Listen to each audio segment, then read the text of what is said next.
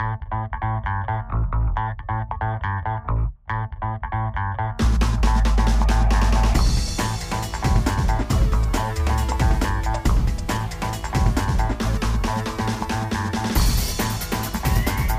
to another edition of the American Bankruptcy Institute podcasts, which feature conversations with prominent figures in the bankruptcy world about topics of interest to our members. I am Jean Braucher, professor of law at the University of Arizona in Tucson, Arizona, and current resident scholar at the American Bankruptcy Institute. I am pleased to welcome as my guests Marty Kopacz and Bob Childree from Grant Thornton LLP. Both have expertise in the firm's public sector practice. They will be discussing the firm's recent paper on the pros and cons of bankruptcy for states. It is called Too Big to Fail or Too Big to Bail Out. Marty co founded the restructuring practice at Grant Thornton, where she is now managing principal of corporate advisory and restructuring services.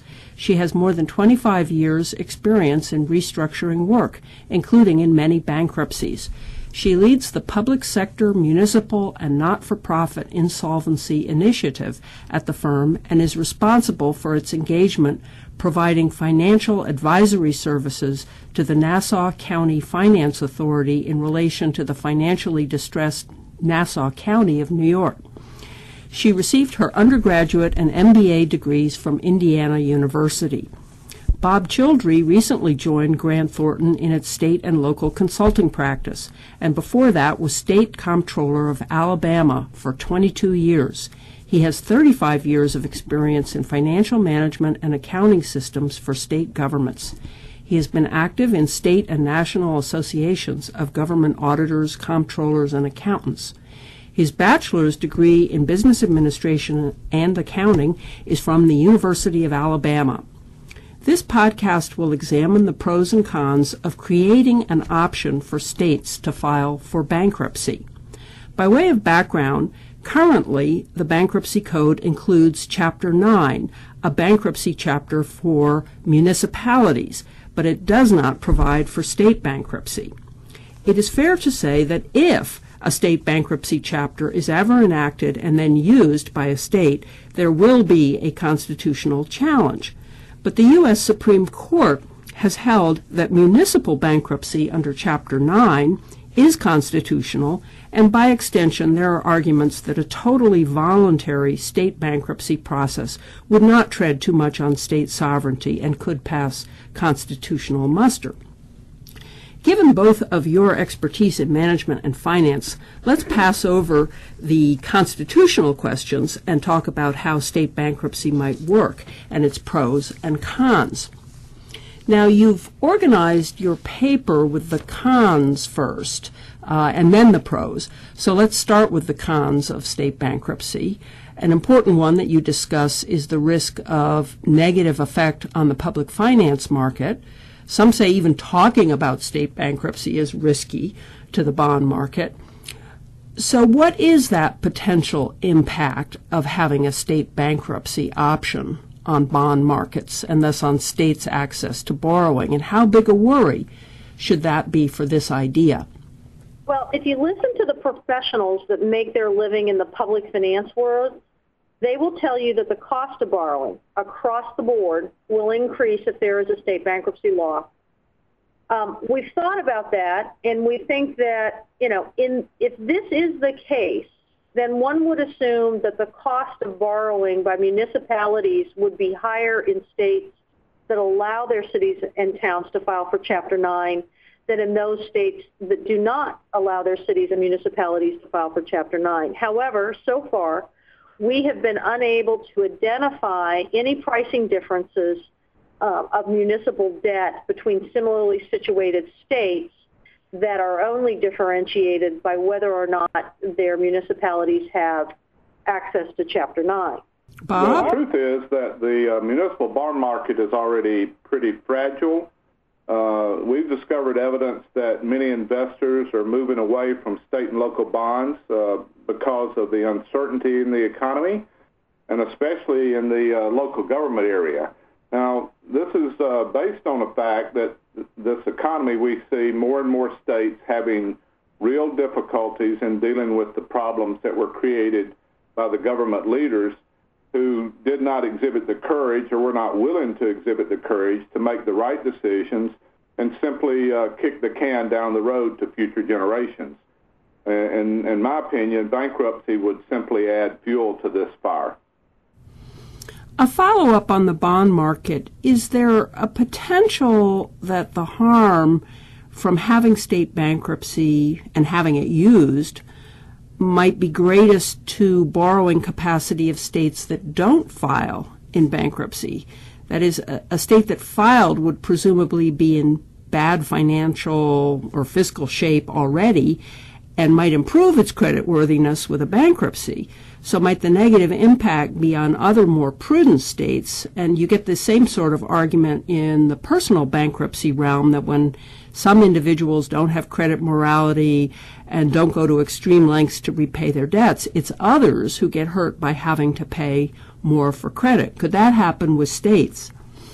Uh, Jean, I think you make a valid point. We have clearly seen this when industries go through bankruptcy and one player elects to stay out of that process. We've seen that uh, most recently in automotives, but before that we saw it with airlines, we saw it in telecom, that sometimes the company that chooses not to avail themselves of bankruptcy court protection ends up uh, as, the weaker player in that industry. Well, the truth is that there's really no free lunch. Uh, you know, someone always suffers in a bankruptcy. You know, frequently you hear people bemoan the fact that uh, that an individual's credit is ruined, you know, because uh, in reality someone else pays for the sins of others. Um, you know, I believe that the result of a bankruptcy in a state is going to result in an overall greater cost of borrowing and an increased scrutiny uh, that that will be put on the states by the bond rating agencies and the investment community, and especially on those states that have exercised sound financial management and have successfully dealt with their economic problems, they're going to have that increased scrutiny, and, and there will be an increased cost associated with borrowing for, for everyone. Let's discuss how the risk of upsetting the bond market could be managed obligations secured by particular revenue streams would presumably come ahead of general unsecured creditors in state bankruptcy. For unsecured general state obligation bonds, would it make sense to give them a priority or a partial priority to come ahead of other unsecured creditors, or would that undercut debt relief too much? Well, Jean, I, I think uh, General obligation bonds are, are fairly commonly known to have the full faith and credit of the state supporting them. So one assumption has been that they therefore have first claim against all the general fund revenues uh, of the state. If, we apply that assumption in a bankruptcy, they would have first claim. It might also be prudent to note that since states are sovereign entities, and they have the authority to create revenues by the enactment of legislation, then the expectation uh, is that these types of obligations are secured by that ability and would have a first claim. It, you know, Bob references the general obligation bonds. Um, the other type of bond that's typical in um, our state and local government world are revenue bonds. And revenue bonds are paid from a specific type of fee or tax. Um, think of it in, in, as a, a, toll road or a uh, wastewater treatment facility. Um, but when we think about public sector bonds, whether they're general obligation or revenue bonds, and compare and contrast those to uh, bonds in a commercial case, the government bonds really don't have any collateral in the traditional sense. Um, this is a place where we'd really like to see some innovation and some creative thinking brought to bear on just how can a state's obligations be balanced amongst the various claim holders, you know, all of whom think that they've been promised something that was very secure and likely, you know, at the top of the priority chain. Okay, and you also mention in your paper the very anti union feel of the idea of state bankruptcy. Are unions, as well as the general public, wrong to think that state bankruptcy would be primarily used to cut back on pensions and other benefits of public employees and to weaken unions? Well, Jean, I, I don't have a, a really great perspective on this since I came from a state with essentially no union, union contracts in the government sector. But there are many uh, strong union-like associations that emulated unions in their negotiation for benefits. And I'm fairly certain that they would bring the exact same argument to the discussion. Now, no state government would enter into a bankruptcy without evaluating every other option. Uh, politics alone would tell you that. Uh, every politician is looking toward the next election and can't afford to take this matter lightly. If their only goal is to break unions and uh, destroy benefits for employees, they can simply do that through the legislative action. If you look to Wisconsin, you'll see uh, how that can be done. Uh, you know, they pass the laws to enable the benefits, and if they pass the laws to enable the benefits, then they can certainly change the benefits by a similar action. Again, I think, you know, this is a good point to compare and contrast with the corporate world. Um, you know, as we know in Chapter 11, collective bargaining agreements can be voided or changed. Um, they can also, uh, you can do the same thing in a Chapter 9, although the standard's a little different. Um, but the point here is that rarely does a company go into bankruptcy for a single purpose, with that single purpose being to bust the unions. And we think that similarly, any state that would be interested in using the power of a bankruptcy law uh, would be doing that to resolve a variety of problems, not just, you know, the single issue of collective bargaining. Okay, uh, well, and, and to allay this concern uh, about impact on public employees, would it be appropriate to give a priority or perhaps a partial priority in a state bankruptcy chapter to certain employee claims, such as pensions promised to employees who've already retired or who are very near to retirement? Um, Jean, I think it's difficult anytime we deal with failed promises again, a real balance is going to be needed here. Fulfilling the promises already made to retired employees, for example, could mean that those nearing retirement or those with 20 years left to work end up getting nothing. You know, undoubtedly, we are seeing states change the retirement programs for new employees, but that's not going to be enough to solve the existing problem with the obligations that are owed to former and current employees. I hope that employees and retirees would get a benefit. You know, we have that sort of precedent already in Chapter 11, but that probably can't reflect the totality of what they're owed, or you're just going to end up back in the same place that you started. Yet another related con uh, that you discuss in the paper and, and have already mentioned is the politics of state bankruptcy. It may not have helped the political viability of this idea that it was most prominently supported by an op-ed or in an op-ed published by uh, former Speaker of the House Newt Gingrich, who's now a possible presidential candidate, and by Jeb Bush, a, a former governor of Florida and brother of um, former President George W. Bush. So it's come to seem like a Republican idea although the, Repu- the current Republican House leadership has so far not warmed up to it. There seem to be several different political considerations. One is that a state's elected officials, as, you, as you've mentioned, would take a blow to their reputations if they filed in bankruptcy.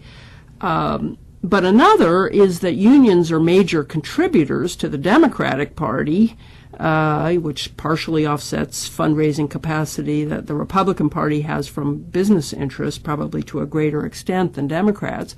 So, is state bankruptcy now an idea that's just too hot to handle? Well, Jean, as I stated earlier, elect, elected officials are not always looking to the future, uh, but merely to the next election. So if you take political rhetoric and put it aside, and there's plenty of that from, as you mentioned, Newt Gingrich and others, um, an elected official has an obligation to the office that they're elected to serve. And they have an obligation to the citizens of the state, and they also have an obligation to their state as an entity. So every official has an obligation to solve economic problems of their state. They have tools that they can utilize to do that. And those tools involve things such as reduction in expenses, elimination of unnecessary work, operational improvements that they can implement, and even the enactment of appropriate revenue measures. And these become expectations. Citizens clearly do not expect the elected official to bankrupt their state to solve problems. Uh, the stigma of a bankruptcy in a state would likely spell doom for that politician. But Jean, you know that in the in the commercial world, we often use bankruptcy to solve a variety of financial problems. You know, in fact, uh, the next paper we're working on is is really about how do you apply traditional financial restructuring concepts into the public sector. So while I agree that the idea is maybe a little hot to handle um, politically, there clearly are some good um, learnings that can come out of our experience with bankruptcy in the commercial sense that I would think would help be helpful to elected officials today and, and in the near future. Okay, so is there a possibility that state bankruptcy might be too popular? Uh, the scenario I could picture is that maybe you'd have a candidate for governor who'd run on a platform that prior governors and prior legislatures had been profligate. Uh, and you know, you could picture a candidate making a campaign speech. If elected, I'll get in there, roll up my sleeves, and file in bankruptcy to avoid drastic spending cuts and tax increases. Uh, so, might this be a way uh, that um, a politician could take advantage of state bankruptcy without taking political blame? Well, first of all, Jean, I, I really can't imagine anyone running on that platform.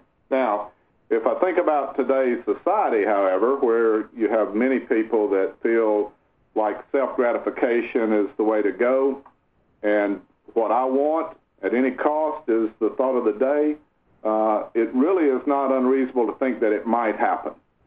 But the reality is that most citizens, I think, would would uh, view that as a pretty much an impossible way to manage government. And anyone bringing that idea to the table is basically saying, "Here I am. I'll give you everything you want, but don't expect me to pay the bill." Now, that type of thinking is what got governments into the economic condition they find themselves, and I think would ultimately fail. All right, if we think about uh, how this would actually work, um, an implementation issue, and I think a key one, is what would be the basis for cram down in a state bankruptcy? That is, what would be the test for um, forcing unsecured creditors to take less uh, than their full claims? There's usually some form of means test in bankruptcy, whether it's for individuals or businesses or even municipalities. With individuals, they have to give up their non exempt assets or pay their value, and they have to uh, commit disposable income for five years if they're above median income and can't pass a means test. In Chapter 11, creditors have to be paid their liquidation share and under the absolute priority rule, they're entitled to an auction of the business to see if more might be put in by a third party to pay them more.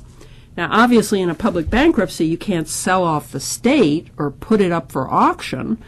Uh, but in Chapter 9, the municipal bankruptcy chapter, uh, there's a fair and equitable test for cram down, and that gives the bankruptcy judge a lot of discretion uh, to decide whether the plan does enough for unsecured creditors.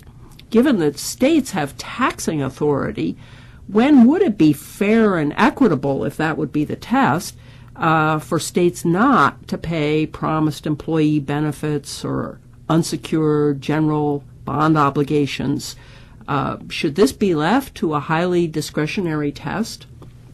Jean, I don't think we have much choice I, I don't think that there is any way that we could create a test that would work uniformly to balance the various interests of, of the constituencies whose claims are, are going to be modified or adjusted in a bankruptcy process. Um, the issue that I think you're touching upon is what is the maximum taxing power of the state? And isn't that, shouldn't that also be part of uh, the determination of fair and equitable?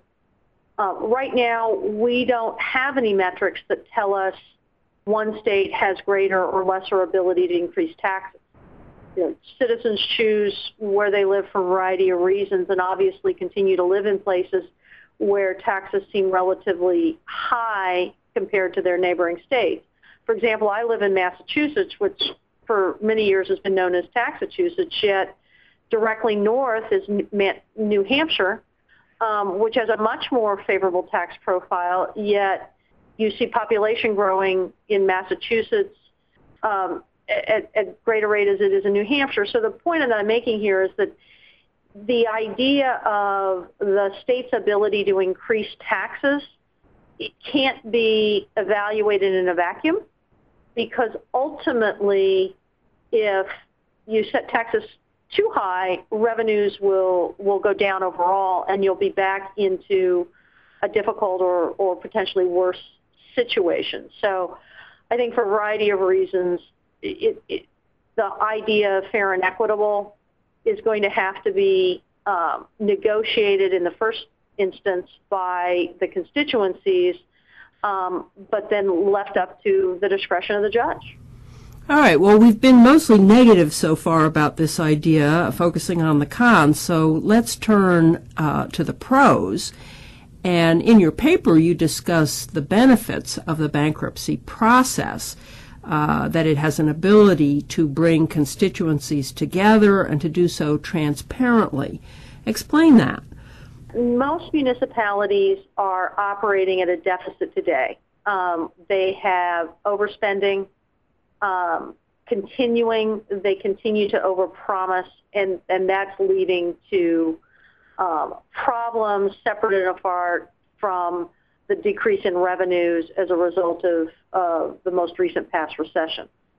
Um, the challenges are largely a result of a political process when the elected officials are focusing first on reelection ahead of their management functions.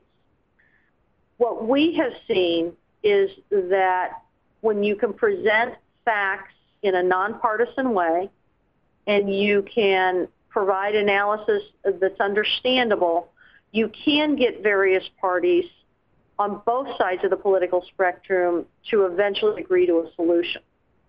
Um, one of the greatest challenges that we face in the public sector is that there's a lack of transparency into the business of government. Um, for example, um, unlike the private sector, the requirement around accounting information and financial reporting for the public sector is not nearly as clear and understandable as it is in the private sector. And therefore, uh, it's very easy to manipulate data and information in a way that advances one political interest versus another. Um, and we think that that a bankruptcy, a formal bankruptcy process where information is made available to a wider um, population would be a good thing because ultimately you're going to get to the right answer. You're going to get to the truth that lies in that data. You talk about the bankruptcy process uh, as a way to deal with the complexity of state finances with hundreds or even thousands of bond issues in some cases. Uh, do you think a federal bankruptcy judge could bring order to adjusting all of that, wouldn't it take a very long time? And of course, that also means a lot of money. Uh, and we can look at the recent example of the city of Vallejo, California, which filed in Chapter 9 in 2008 and still doesn't have a confirmed plan. Imagine then the whole state of California in bankruptcy. How would that work?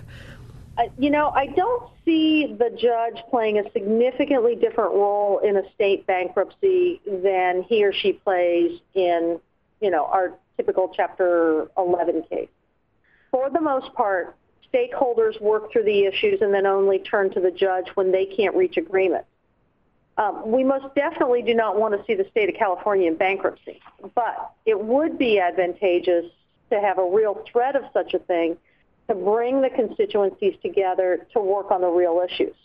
Right now, there is still just a great tendency to put off these problems and think that a recovering economy, think that you know a change in uh, policy today will be able to solve the problems of the future. And our point of view is that that there's a lot more to be solved that can just be solved over time. Well, you know, the idea of bankruptcy in this context is very interesting to me. And, you know, my view of this is that, you know, uh, to be at the point of bankruptcy, a state would have exhausted, you know, all of the potential remedies that they have at hand to solve their problems. You know, perhaps in the state, the political will would, would have disappeared, and essentially they throw up their hands and say help.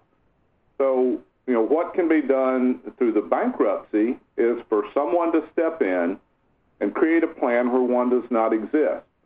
And so the question then becomes if, if you can get someone to come in and structure a plan, uh, how do you get out of a financial crisis? Well, the reality is you get out of it one dollar at a time. And so would this happen overnight? No, it, it wouldn't happen overnight. But remember, uh, these problems in state uh, and local governments uh, were not created overnight either. Do you think that state bankruptcy is a better way to deal with uh, state financial difficulties than possible alternatives, such as collective bargaining talks in the states that do have unions or other uh, special efforts to bring stakeholders together to share the pain in some way, or a combination of spending cuts and tax increases? Jean, I think that the we don't have a lot of history yet with states and municipalities being successful at solving these problems. Um, one of the challenges that we have is that in the public sector, there's no bank out there holding collateral, pressuring management to act if they've blown a covenant. Okay, you don't have bondholders or boards of directors insisting that tough choices get made. So while there are many ways to fix the problems our states and municipalities face, there is little motivation on the part of the constituencies to do the right and painful thing. Jean Marty is spot on with her comments. You know, the right and painful things are often not part of a political leader's mindset. You know, cutting services, eliminating staff, reducing benefits, renegotiating union contracts, none of those cultivate political gains. It's fairly easy to shift problems to future generations and create a perception, the perception that all is well. The reality, though, is that just like individuals and private sector companies, sometimes it's necessary to force the issue and to create an atmosphere that really allows for rational thought and tough decisions to be made. You know, I think you've both already suggested um, uh, a key pro about having state bankruptcy, and that is the idea that the mere existence of this option of state bankruptcy uh, may make stakeholders more willing to compromise. Why is that? Well, it's, I think it's a bit of the fear of the unknown when we're working on out of court restructurings, we always have the threat of Chapter 11 as a tool and a motivator. The other thing is that the laws and the rules of Chapter 11 create a framework for working towards a resolution. So if you're a bondholder, you know that your Chapter 11 treatment is going to be thus and such, and you know what your options are. That is both instructional and motivational. Um, this is why we think some sort of a similar framework would be beneficial for the public sector. Now, a, a top reason for state bankruptcy that's been given by those who support it, this was mentioned in the uh, Gingrich Bush op ed, uh, is to avoid a federal bailout of a defaulting state. And of course, as we saw uh, with General Motors, however, the existence of a bankruptcy option doesn't necessarily mean there won't be a federal bailout as part of the process. Now, some think the GM bailout worked pretty well, um, stabilizing the auto industry in the U.S. and also uh, with the um, you know follow up that GM has repaid most of the U.S. investment, and we, the taxpayers, might even actually turn a profit. Um, so that could be another pro that state bankruptcy would provide an orderly process in which the federal government could also kick in funds to make it work. So let's think about the relationship of state bankruptcy to the federal role, um, whether it might avoid a federal bailout or achieve a more orderly uh, federal, perhaps partial bailout. Um, the, you know, what would be the relationship of having state bankruptcy to the role of the federal government? We don't take a position on our paper as to the advisability or non-advisability of federal involvement in a state bankruptcy. What we have articulated is that the current sentiment on the Hill, at least as of today, is that there will be absolutely no bailout of an insolvent state. Now, politics have changed since the auto insolvencies, and obviously they could change again. But right now, the ATM machine for bailouts in Washington isn't working. I think the bigger concern is how do you choose who to bail out and who not to bail out. We raise this in our paper and make, you know, who wants to make a choice that California is important enough to bail out, but Arizona's not. And that creates a whole variety of political issues that I don't think our Congress wants to tackle. Um, we think it's a bit of a slippery slope, and Thus, once you would start supporting insolvent states or severely financially distressed states, you probably would have a hard time stopping. You have to te- treat all your children the same way. The, uh, the anti-bailout sentiment in Washington is uh, is well established, and although uh, amazing pressure can be raised to change that, the reality is for the folks in Washington is that sovereign states can deal with their own problems. They can raise taxes, they can cut programs, they can reinvent how they provide government services, and so on. Now, if the states fail to act and the federal government declines to intervene, you know, there's very few options that exist other than a forced solution uh, that would enable significant issues to be managed through a very structured process.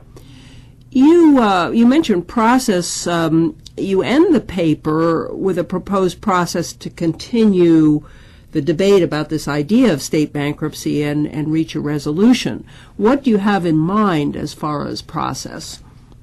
We would like to see a blue ribbon panel established. Uh, remember the Brady Commission? Something along those lines that takes a reasonable amount of time, say six to nine months, and really studies the issues and then develop some alternatives. We are not wedded to a bankruptcy law for states, but we do think that there needs to be some legislation that helps avert a chaotic default situation at the state level. Our vision for the Blue Panel Group would be that it would include all the interested and affected parties, not just bankruptcy professionals. We think that many points of view are needed to arrive at an impactful result. That would include unions, it would include state officials, it would include public finance experts, concerned citizens, corporate players, just to name a few.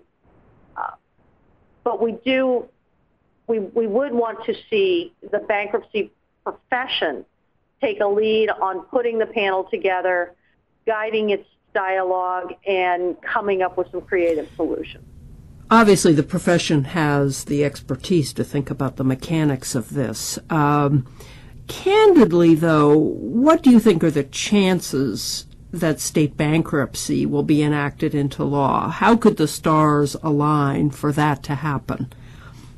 I don't think today that there's a likelihood that a state bankruptcy law will be enacted. However, two weeks ago, if you had asked me that question, I would have said maybe. And probably two weeks before that, I would have said it was much more likely. Congress has moved off of this topic and is now worrying about other things.